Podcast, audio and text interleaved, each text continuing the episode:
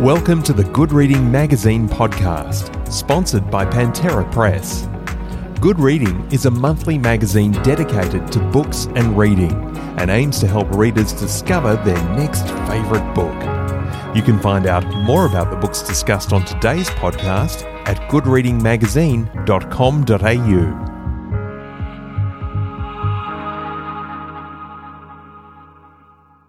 and welcome to the Good Reading Magazine podcast. My name's Greg Dobbs. Today I'm talking with Sophie Hardcastle, all the way from Oxford University in the UK.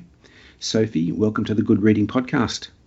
Thank you for having me. Really enjoyed the book, Sophie, and it struck me immediately that colour plays a really prominent role in Below Deck.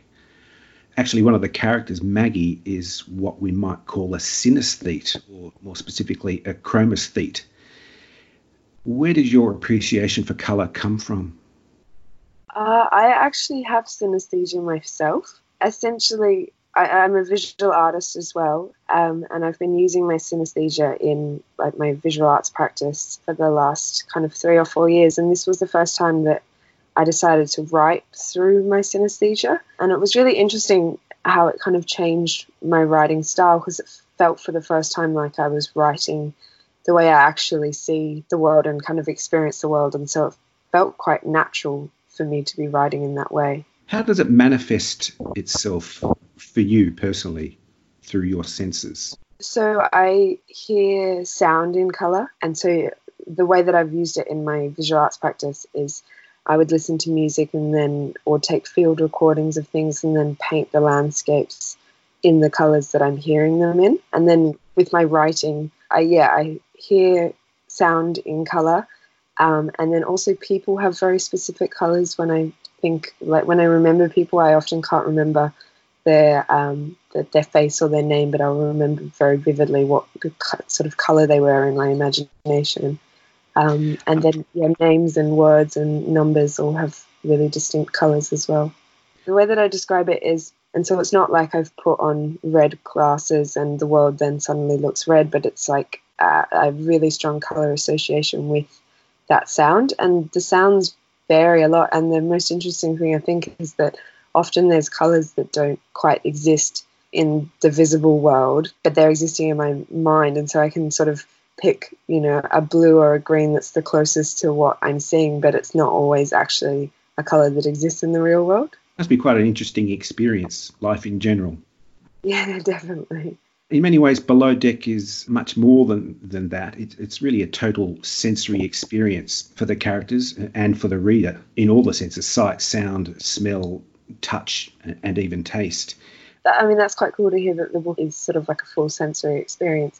Um, I think that's come just from me sort of developing my practice as a writer has has involved kind of trying to use all of my senses and to not just be thinking about how things look, but to really sort of immerse myself in that world and sort of tune into when Ollie's at sea what the wind tastes like because that has a very different taste to if you're in the outback of Australia and you were tasting kind of the dirt and the dust and and so trying to like fully immerse myself in in her world and and really imagine what what that tastes and smells and um, sounds like. And of course, you express some of these ideas through things like flowers and, and food, fruit, even fish and even and song as well. And it seems to me that from time to time, animals or um, trees or inanimate objects are sometimes animated through some of these senses. Is that right? Yeah, absolutely. So a lot of the research that I was doing in the years leading up to this, where I was first I was studying visual arts and I was looking at post-humanism and new materialism, which is a way of trying to resituate humans in and amongst the non-humans. So instead of thinking of nature as being something that's different to humans, trying to think of ourselves as an extension of nature, as we like to call it, and nature an extension of us. And then when I was studying at Oxford, um, I was studying English literature, and I was studying or looking specifically at literature of the environment. And so again, I was studying books that um, use the kind of natural world and try and break down that hierarchy in which humans have for quite a long time um, or certainly in the West, have put ourselves kind of above nature and, and trying to break that down and put ourselves in and amongst the natural world.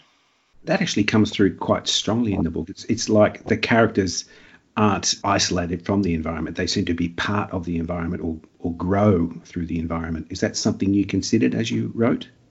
Yeah, definitely. And I think that's how I kind of see myself in the world. Reading a lot of this philosophy and theory, you know, I kind of intellectualize that or, or theorize that for myself.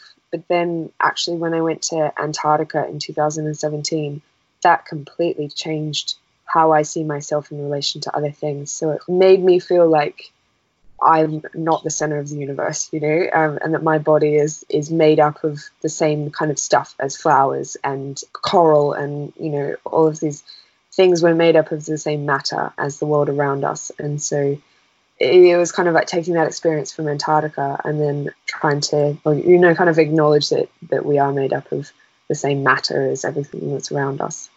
Turning now for a moment to the central character of the book, Olivia or Ollie, you say you discovered the character of Ollie at sea. What did you mean by that? Yeah, I say that in my acknowledgements, don't I? Both of my parents are professional sailors, and so I grew up spending a lot of time at sea. And then um, when I decided that I wanted to write a book set at sea, um, I did a yacht delivery with two of my parents' best friends along the east coast of Australia and yeah, I guess on that trip offshore and, and really learning myself how I would respond to different things at sea, she sort of came alive as a character for me and started to feel like a real person that I could actually write about in a full length novel. She's an interesting character, Ollie. A lot of people ask me what this book is about or uh, who is Ollie? What kind of person is she? I came up with a lot of labels, but I hesitate to use most of them. I guess my question is Is Ollie a feminist? I think by the end she is, um, but it's definitely something that she's kind of explores or comes to that conclusion throughout the book. Um, yeah, I don't think that she's.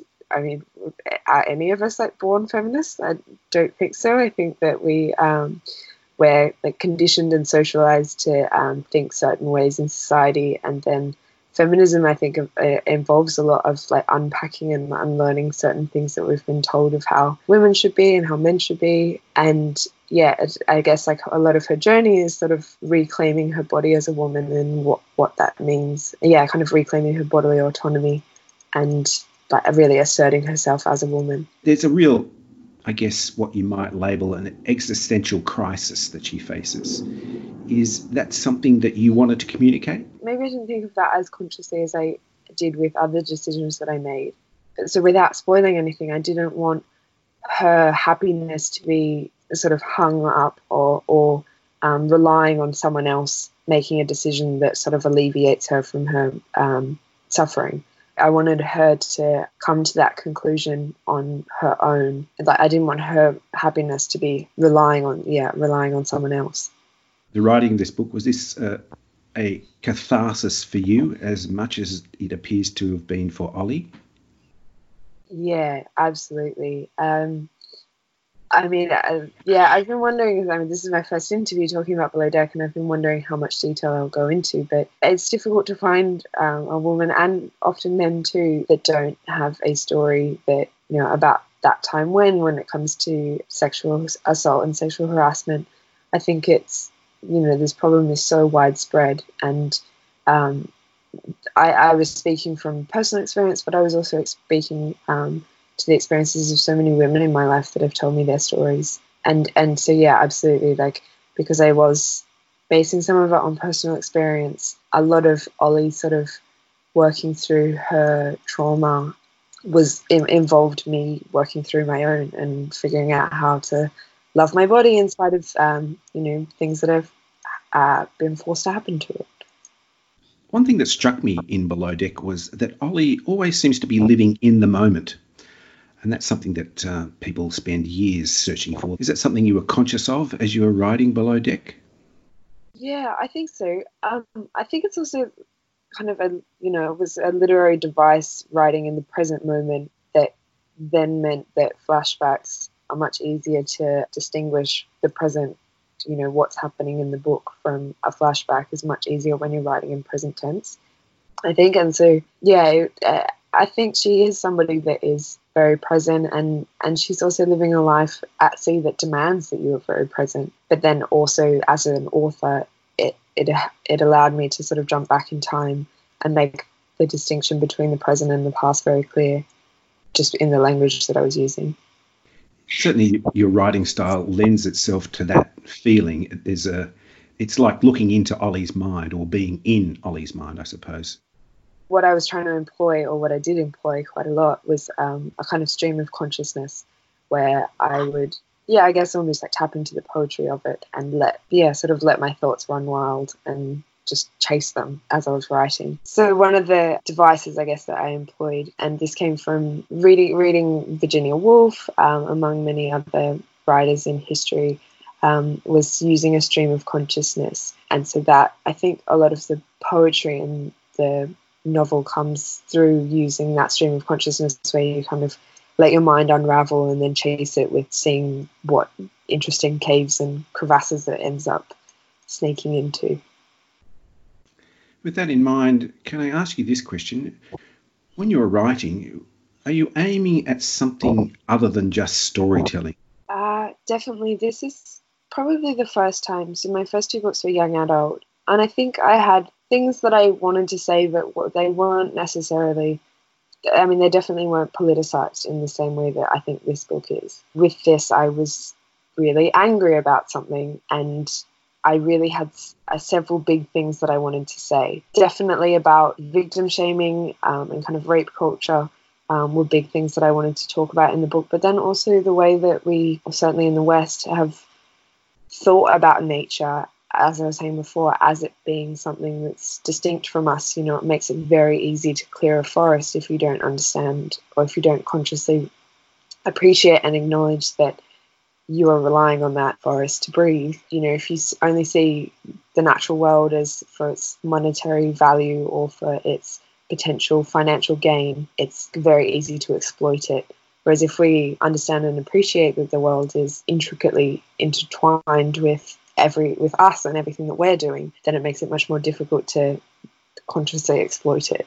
I did want to say big things about climate change because that climate change is um, the direct result of that way of thinking about the environment and the way that we exploit it. And a lot of my research in my undergraduate in visual arts was about how can we use art and storytelling to tell the story of climate change in a way that engages people. And so I guess this novel was kind of my attempt at tr- trying to really engage people with the climate change debate.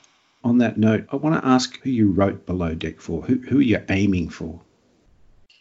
Uh, okay, so yeah, I mean, it's interesting. I was talking actually yesterday to one of my friends, um, and it, I, I, found it quite interesting at the beginning of this interview that you, you know, um, said that you didn't think this book was necessarily aimed at you. Um, and I'm, yeah. I'm a crusty, crusty old Generation X guy, so just well, to give some context. um, what my friend and I were talking about was that um, I think that this book will speak to a lot as a lot of young women, especially because it is, you know, my kind of answer to me too, and what my thoughts were about that. There are so many young women that have a story about that time when something happened, and you know, we like carry these stories, and we often share stories with other women so I think the book is yes, it will like resonate with a lot of women, I'm sure, but I think it's also really important for men, particularly men that haven't been exposed to consequences of um, sexual harassment and sexual assault. I think it's very important for them to be reading it too to kind of understand how that plays out on a person's psyche, because of course, um, men have been survivors of um, sexual violence as well. But yeah, I think it's particularly for um, the people who aren't familiar with how this feels, I wanted this book to be quite a visceral experience. If someone asked me what this was about, could I tell them it's a kind of modern love story, but a kind of dystopian love story? How does that idea sit with you? Ooh, that's interesting. Is it a love story with herself? Well, I guess it's with herself, but it's about relationships with people in the world and the environment, but there's a real authenticity of experience here and a, a kind of search for truth. I suppose what I'm saying is, are you trying to expose the reality of modern love or the reality of love or relationships that a woman might ex- a woman of that age might experience. Certainly, for me, growing up, this kind of idea of um, you know you meet somebody and that's it and that's your soulmate and that's your your kind of forever person. It's certainly true for some people but for me i've always thought of love as as as something that's changing constantly which it is. And so yeah this idea of a fixed relationship just seems um, it, it does feel really sort of foreign and and I know that there will be people that will say yes but you have to persevere at this relationship and you know all relationships have difficult moments um, but I think certainly in this period of my life, we are moving in and out of people's lives all the time, and I think that that's that was for me a really interesting thing to explore the kind of changeability of relationships and being able to have multiple loves at different times, and that doesn't, or, or even at the same time, and that yeah, that kind of multiplicity I think was something that I wanted to see, yeah, in a story. Because yeah, I mean I I just feel like that idea of uh, meeting somebody and that being a forever person. At, at, your age when you're still figuring out who you are, are is yeah i mean to me kind of felt a bit disingenuous that you know that ollie might meet someone that saves the day. And it, it yeah it didn't it didn't feel right to not have that changeability being explored. One phrase that rises on a few times throughout the book is this one which reads i choose to breathe. Is that a about choices? Is it about how we choose to experience the events in our lives? Is that what that phrase is about? Yeah, exactly. I mean, so much of the book is about consent and the choices that we make or don't make. My friend and I were riding our bikes home from a philosophy seminar or philosophy talk that we went to in Oxford, and he was arguing that we don't have any free will because every decision that we make is influenced by everything that has been done to us or every environmental factor has shaped the way that we're going to make a certain choice and therefore our choices aren't our own. And I just couldn't accept that. And that was something that I wanted to explore with Below Deck. I wanted to think about and to explore the choices that young people make when they are sort of figuring out who they are. And also, when it comes to sexual violence, you know, what choice do we have? Because so often victim shaming involves criticizing somebody for what they're wearing or for how much they've had to drink or what positions they've put themselves in. And I think some people would look at Below Deck and think that Ollie's put herself in an incredibly dangerous position.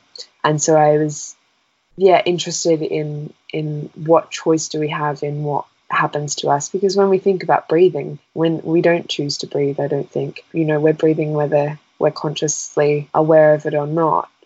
But then in moments of sort of crisis when things are really chaotic and and we have you know immense trauma that we have to deal with in those moments then do we choose to continue breathing in spite of how difficult things are? And so these were all questions that I was thinking about, yeah, when I was when I was writing this.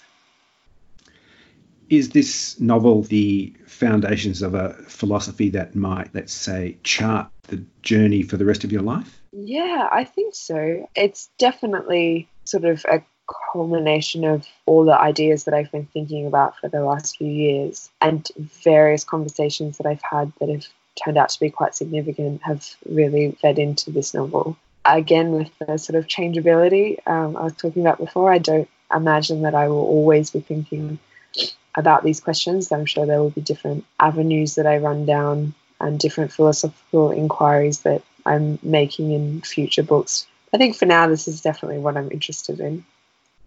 Congratulations on the, the new book, Below Deck. And it's been great talking to you, Sophie. Lovely talking to you too. You've been listening to Sophie Hardcastle talk about her new book, Below Deck. It's published by Allen and Unwin and is available through goodreadingmagazine.com.au and all good bookstores. My name's Greg Dobbs, and thanks for listening.